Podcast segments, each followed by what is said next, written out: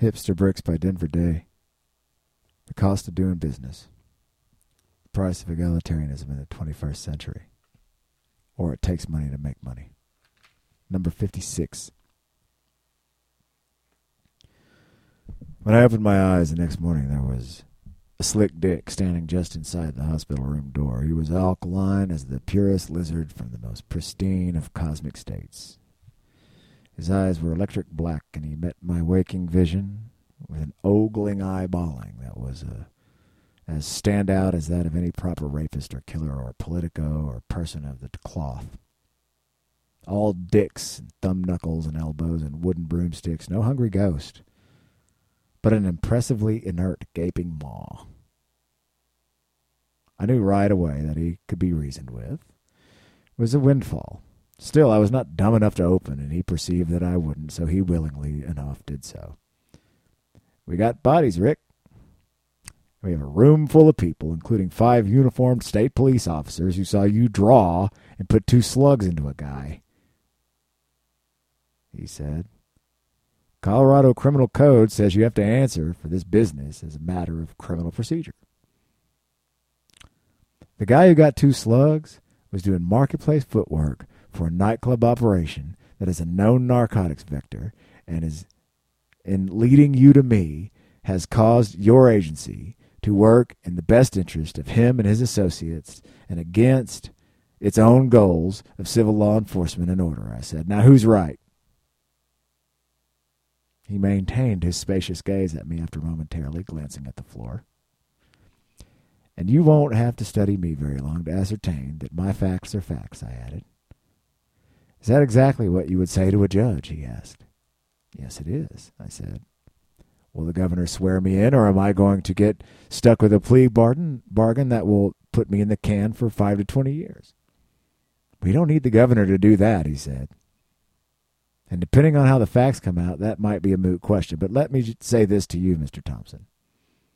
I'm your best friend because we share some common ground, and because I am the investigator into these events that led you to this hospital bed. But you will have to talk to me. It's come to Jesus. And if you're operating in good faith, then there may be no prosecution whatsoever. But if it goes to grand jury, then everything goes with it. In which case, if you have been operating in good faith, criminal procedure would be ex post facto anyway. Yes, it would be philosophically irrelevant. Yes, I said. But I do not know what good I am to anyone if I'm sitting in the joint. You might be surprised, the detective said. You just might.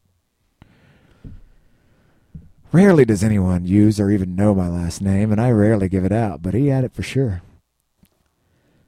Think on it, and I will come back to see you this evening to pick up on this conversation, he said, and went politely sideways back out the door.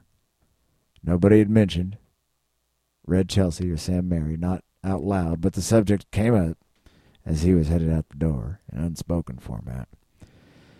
So I was to have the entire day to sit there and consider the fact that I was going to have to tell this guy everything, or what was tantamount to everything, you know, in essence.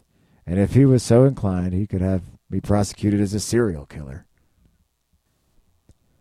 I despise having to put blind faith in others for the sake of my own welfare. And this was a textbook case of just that.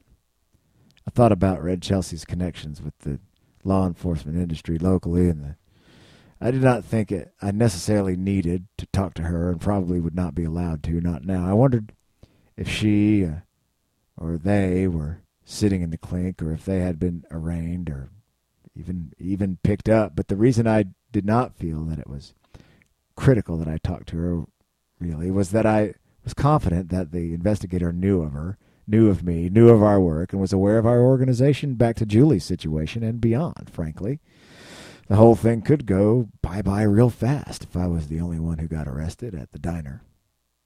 It would make the whole thing much less complex to wriggle out of procedurally, and it would show a willingness and good faith on the part of the uh, uh, civil police to allow the whole thing to simply unravel prosecutorially, all right? That from here on and go no further. But I was going to have to tell the investigator about the nightclub, although I would go beyond that no further back in history. I couldn't I couldn't see how it could be avoided if I was to legitimize my actions at the diner. And if he was acting in good faith and had the broadness of purview and oversight on this investigation, which he had implied that he had, and I expect that he did, then or he wouldn't have said it, then that would not be telling too much, and he might see fit as a, of a feather himself with Red Chelsea and our organization to let me walk free and in the clear, or I might have an opportunity to expose the muse to the walls of a Colorado state prison till such time that I could either skip bail or befriend a warden or, or end up, you know, in the world by staring at bars and, and toilets. One verifiable option, of course, was to get the fuck out of this hospital and leave the state, if not the country, and I had a couple of questions for my nurse.